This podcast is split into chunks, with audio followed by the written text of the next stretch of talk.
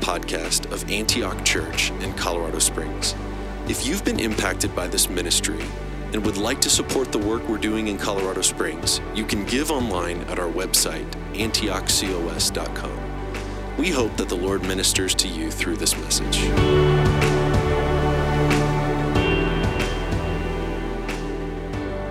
Well, Christ is risen, church.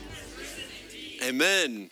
Uh, today, we're going to be jumping in back into the book of Matthew. We started the year off with a number of messages uh, from Matthew, and today is what we would call the third Sunday of Epiphany, which it's not a major Christian holiday or anything, but what the season typically has been historically in the church is the season where Jesus is revealed as the Christ where so in, in christmas season we celebrate that god has come.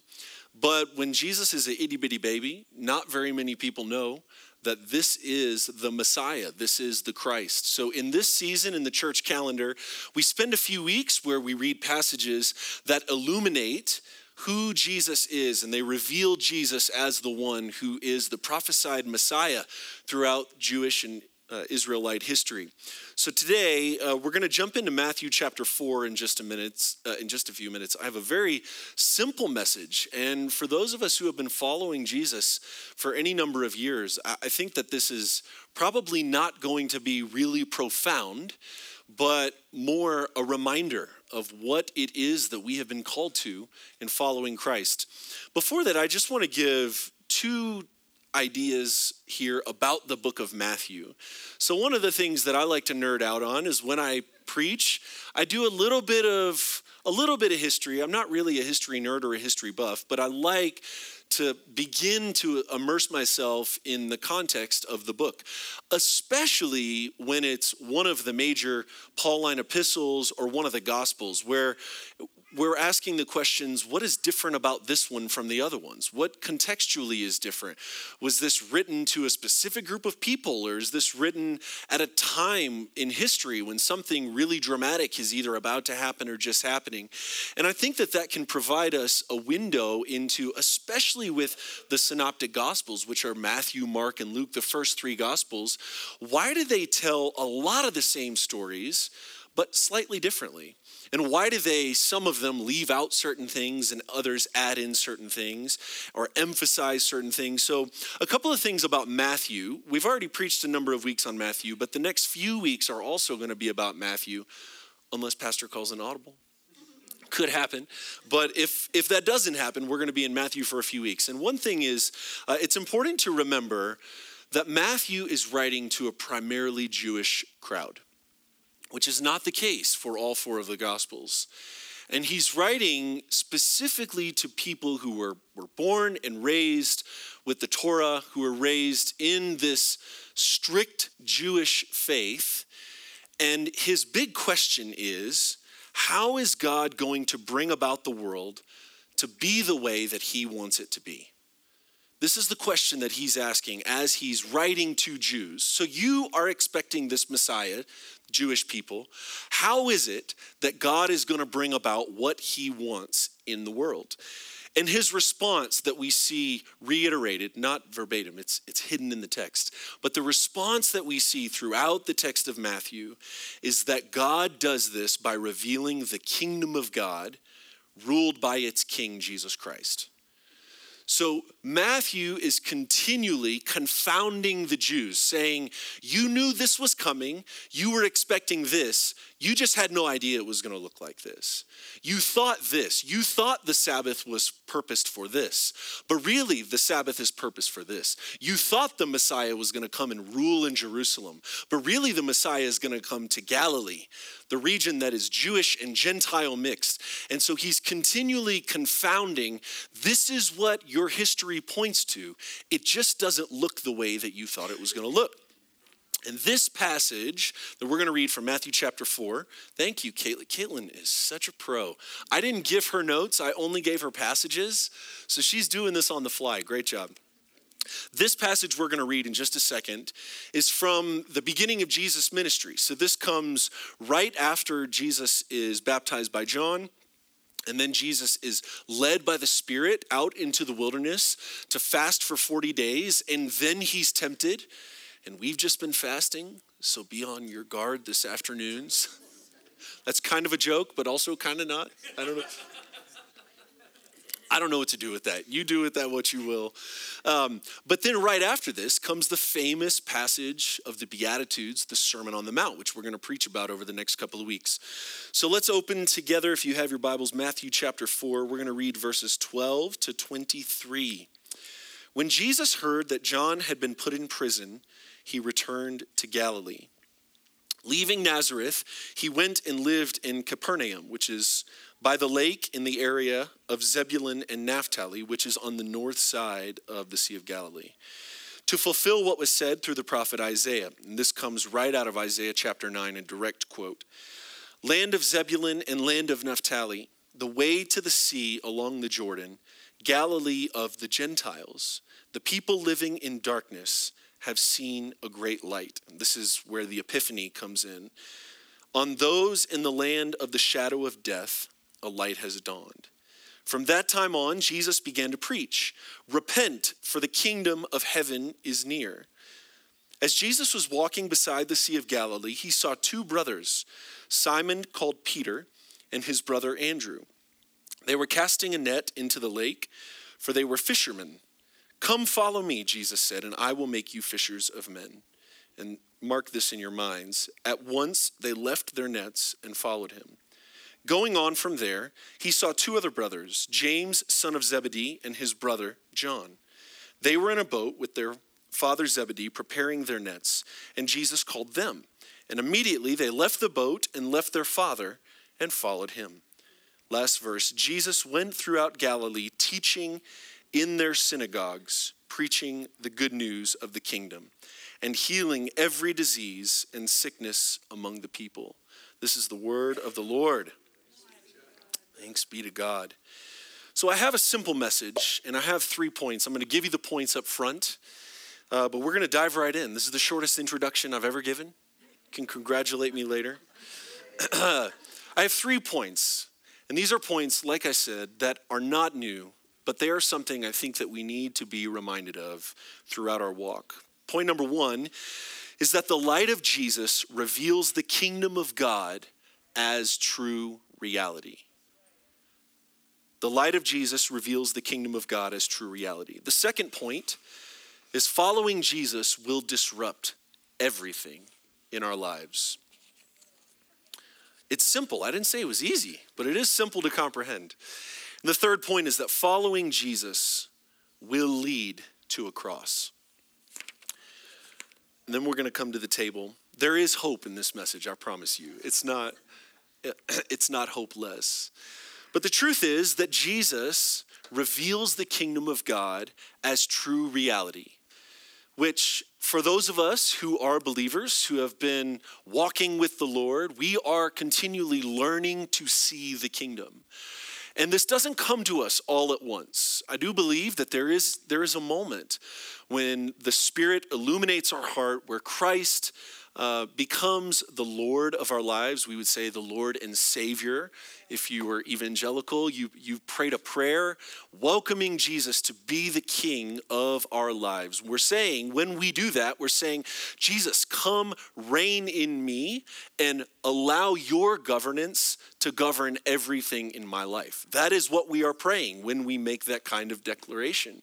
We're not just saying, save me from hell. We're saying, Lord, from this moment on, we want everything that we think, say, and do to be governed by the reign of your kingdom. Which, of course, we still live in this world.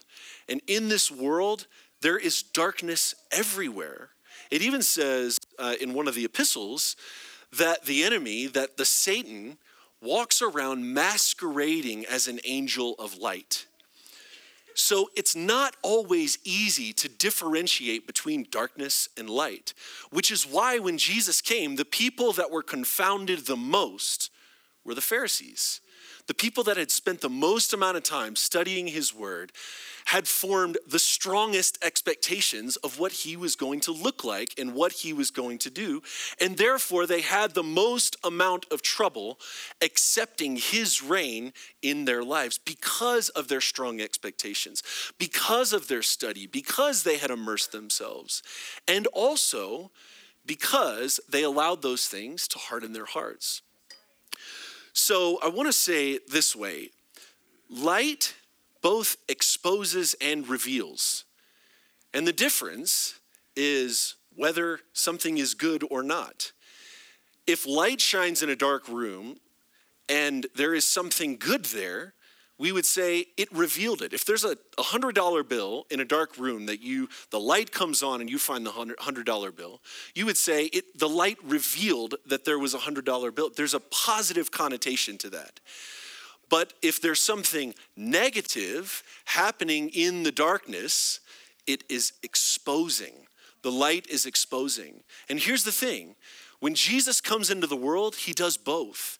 His light shines on everyone and everything. And we don't have eyes to see it, which is why we sing songs like, Be Thou my vision, O Lord of my heart, because we're asking that Jesus would illuminate the things in us, around us, and the people around us that are both good and bad. Lord, expose the darkness that we can repent in it of it if it is in us. Expose the darkness that we can be healed of it, but also reveal what is good. Reveal the places where your kingdom is at work. Reveal the areas around us that we think are darkness and the people that we think are full of darkness that really you are at work all in and around. So Jesus is the light that exposes and reveals. The light exposes the kingdoms of this world and here's the thing with them the kingdoms of this world seek to use and dispose of things as commodities for gain and advancement. But the light of Christ reveals the way of the kingdom, which is to heal and uplift because of God's pure love for his creation. And I'm going to compare and contrast here over the next couple of minutes, so I just wanted to share that, get it out. But there is that first verse, which we think is just a throwaway historical marker. And it's verse 12. When Jesus heard that John had been put in prison, he returned to Galilee. Why was John put in prison? We don't know in Matthew's gospel at this point, but we know from reading all four gospels, we have them all. We know that John was put in prison for prophesying and calling out Herod's sin. So, what did Herod do to John? He had him put in prison and then he disposed of him. Because the powers and the principalities that rule this world seek to use people until they can no longer be used, and then they dispose of them. And that's not just ancient Rome or ancient Egypt. Things look a little bit different now, but if we're honest, our economics, our politics, they work very similarly. They work all around the world all countries all around the world, the powers that be seek to gain for themselves. I'm not saying every person in politics is evil.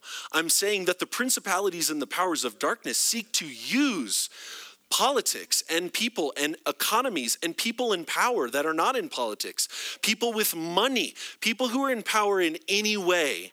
The powers and principalities of darkness seek to use these systems to use and dispose of people, which is why we see Jesus doing the exact opposite.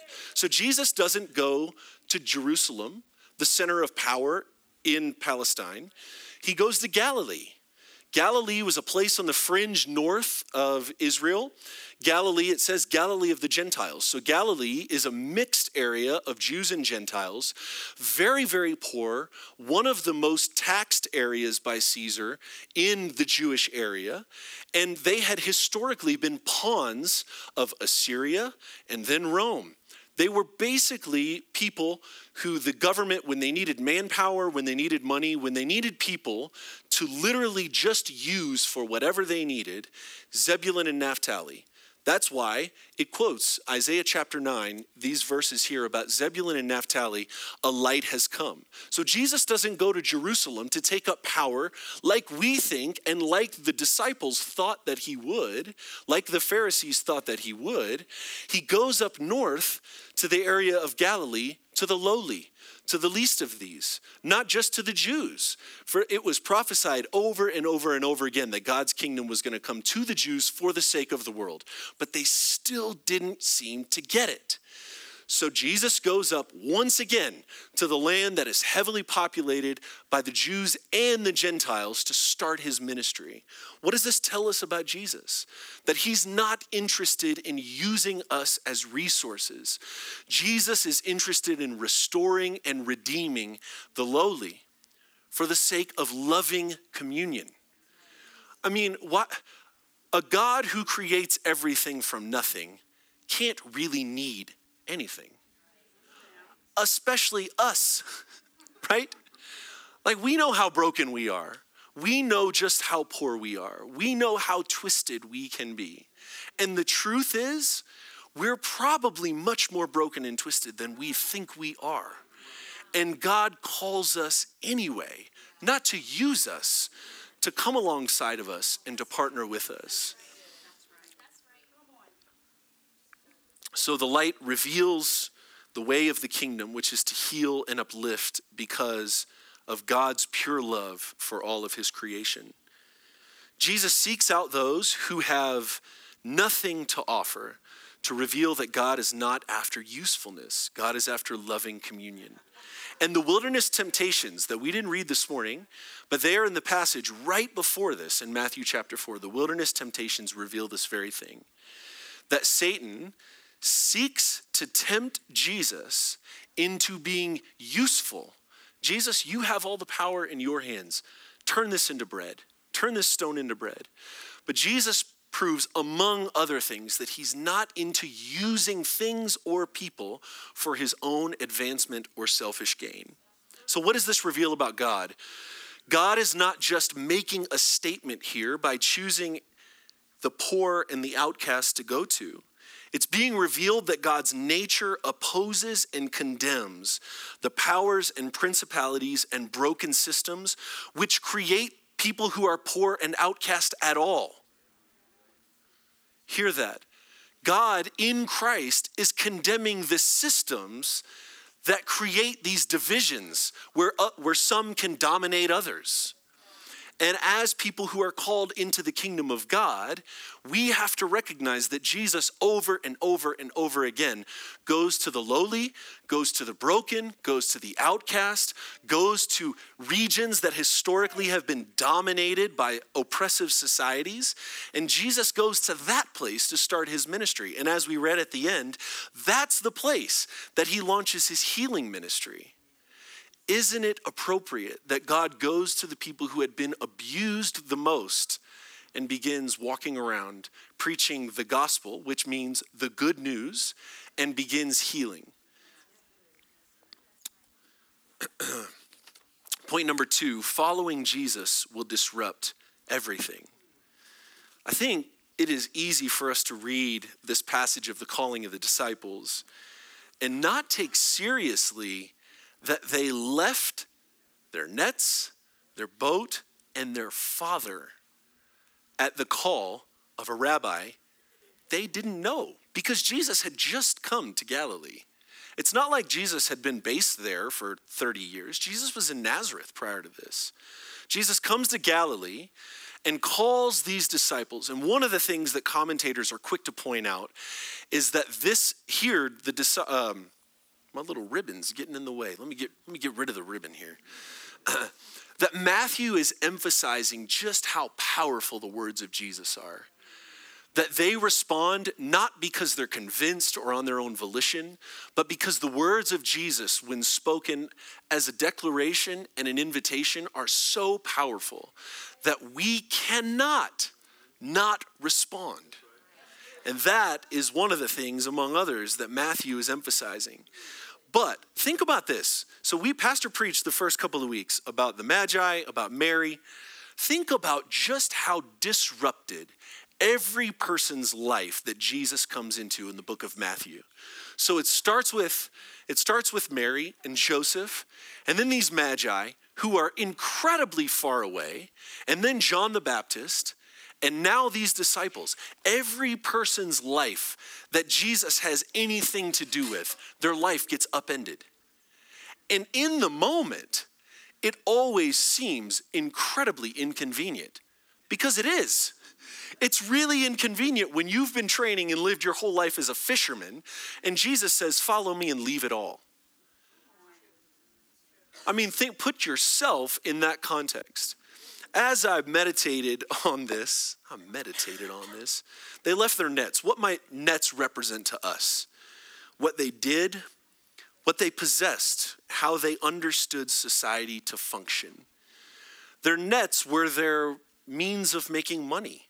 Their nets were their occupation, it was their way of finding purpose in their world.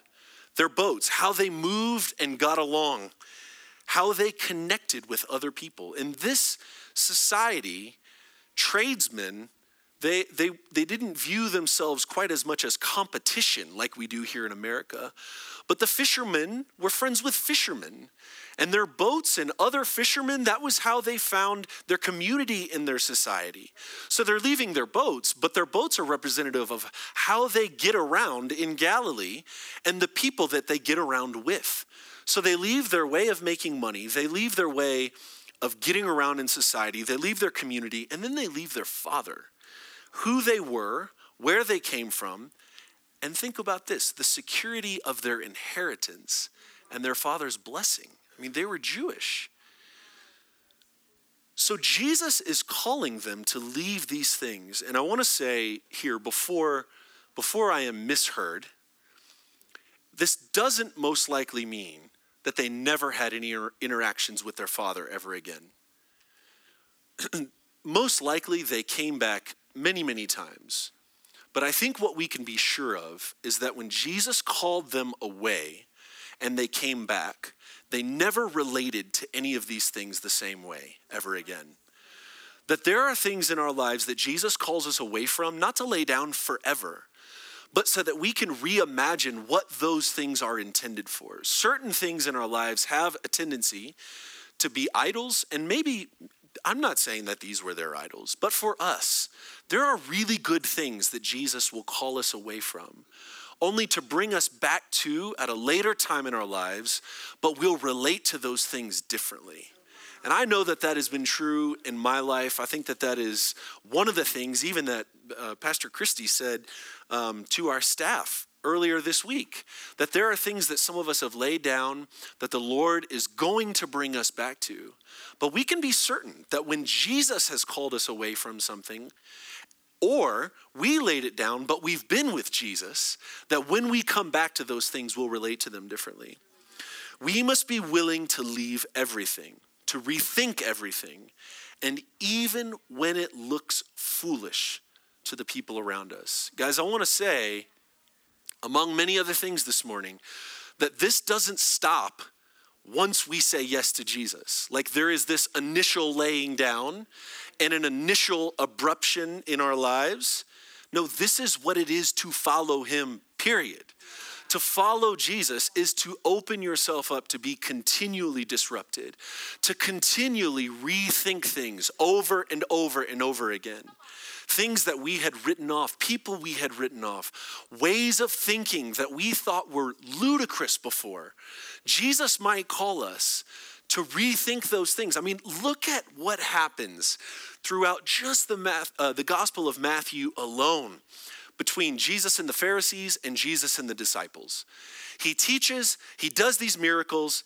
The Pharisees are amongst the crowd. They confront him on something, and essentially Jesus says, God, you guys never understand. You thought the Sabbath was about not breaking kernels of grain? The Sabbath is about people. And then to, to the disciples, every time they do something, they're like, Jesus, that was awesome. What was it?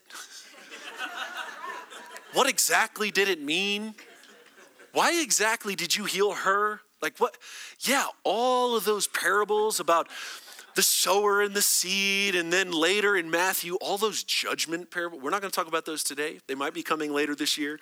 All those judgment parables, what, what exactly do those mean, right? Following Jesus will require that we be open to rethinking things in light of his illumination all the time throughout our lives. So, number three, following Jesus will lead to a cross. And I thought about being really cute and saying it will lead through a cross because we know resurrection's on the other side, which is also true. we don't know this from the passage, of course. In Matthew chapter 4, Jesus isn't already on the cross. But part of this relearning and being disrupted over and over and over again is in part Jesus preparing his disciples for the ultimate end for his ultimate end, but then also for many of their end, which is to die a death of persecution, to die as martyrs, as witnesses to the kingdom of God. Because when Jesus reveals things in his kingdom and exposes the things in the kingdom of darkness, the kingdom of darkness doesn't just sit by and go, oh, got me. That's not the way it works.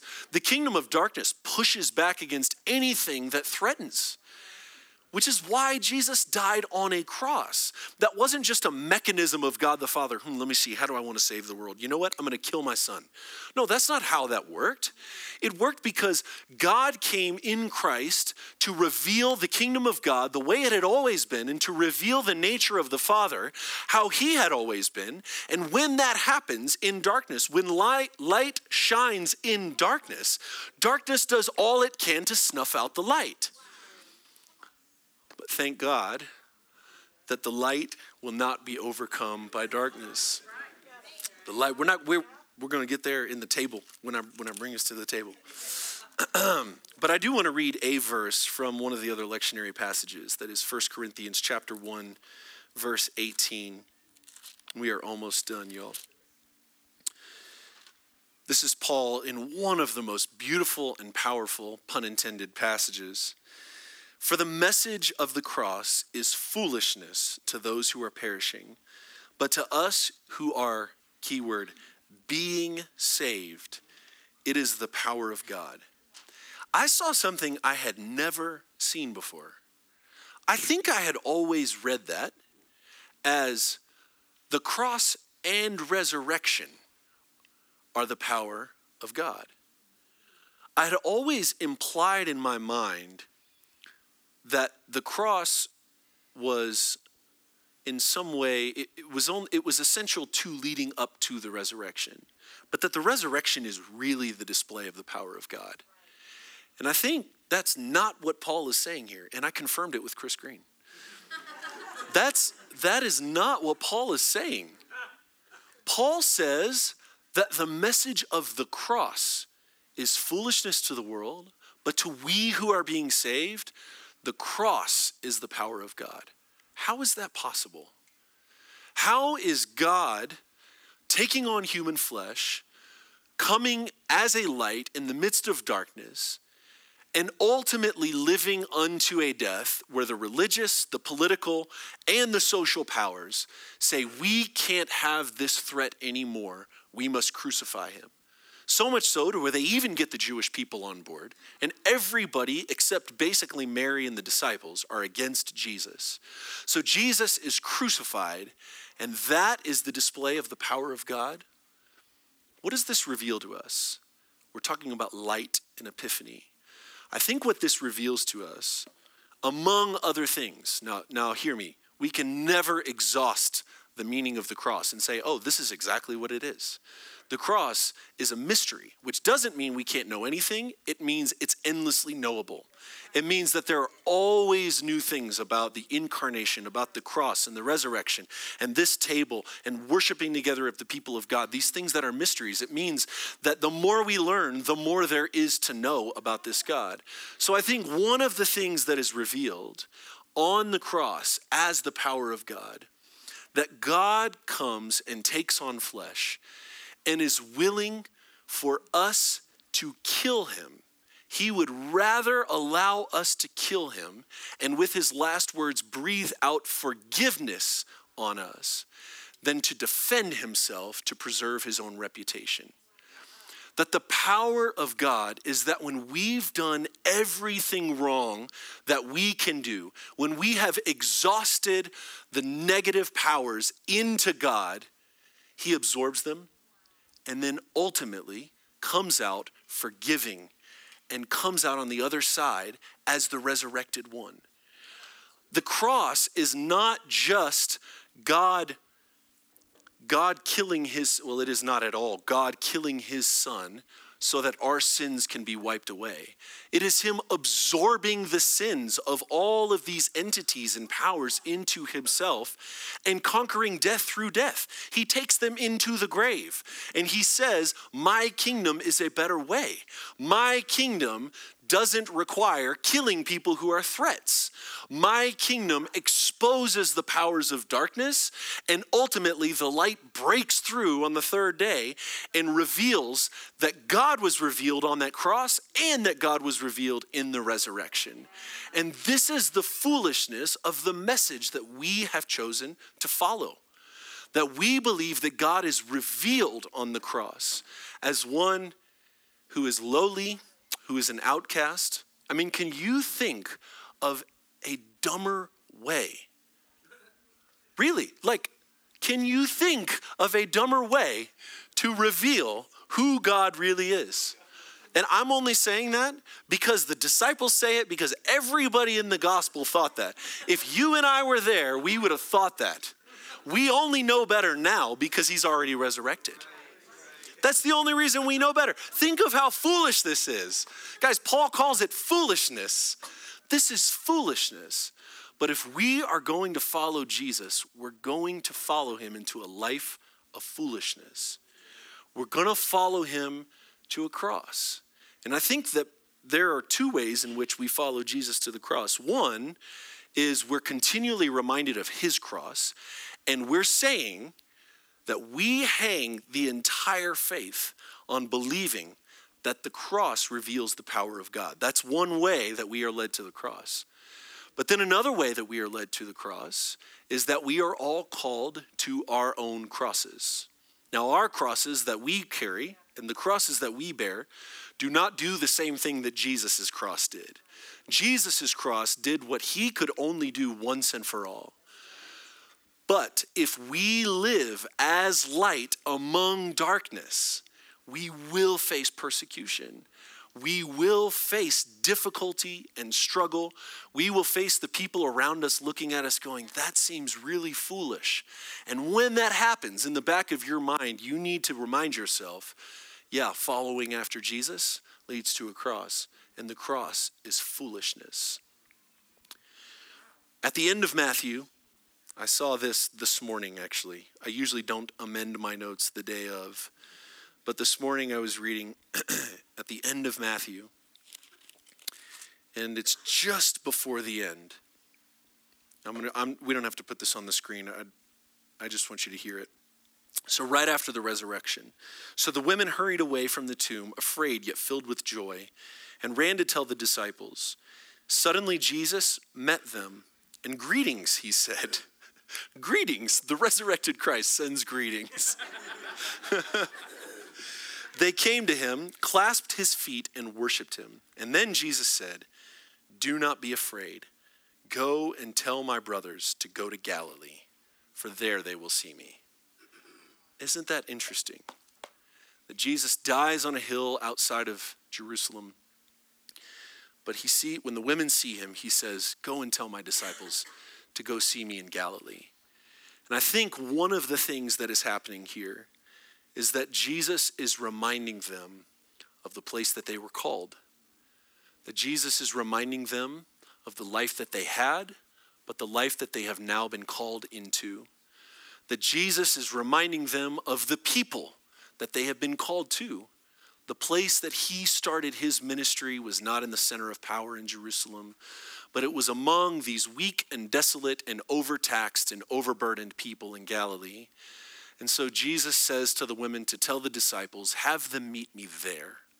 So then they meet him there, and he gives them the Great Commission. Then the 11 disciples went to Galilee, to the mountain where Jesus had told them to go, most likely the same mountain where he gives the Sermon on the Mount, which we're going to begin next week. And when they saw him, they worshiped, but some doubted. Then Jesus came to, to them and said, All authority in heaven and on earth has been given to me. Therefore, go and make disciples of all nations, baptizing them in the name of the Father and of the Son and of the Holy Spirit, teaching them to obey everything I have commanded you. And surely I am with you always, even to the very end of the age. I'd like to invite the communion attendants to come. Church, as a reminder, much in the same way that Jesus called those disciples after all they had been through. They've been through miracles, they've been through teachings, they've been through parables they understood and didn't understand.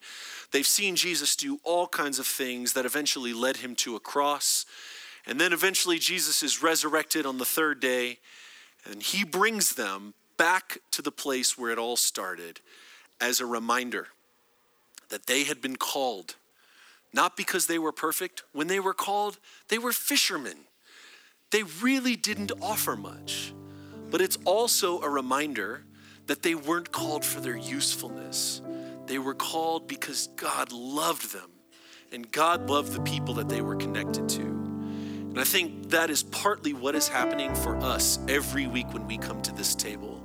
That we are coming back to the place that reminds us of where our faith begins that our faith begins with a Christ who came and lived perfectly, who allowed himself to be crucified, beaten, broken, wear a crown of thorns, mocked as a king, gave himself up for us.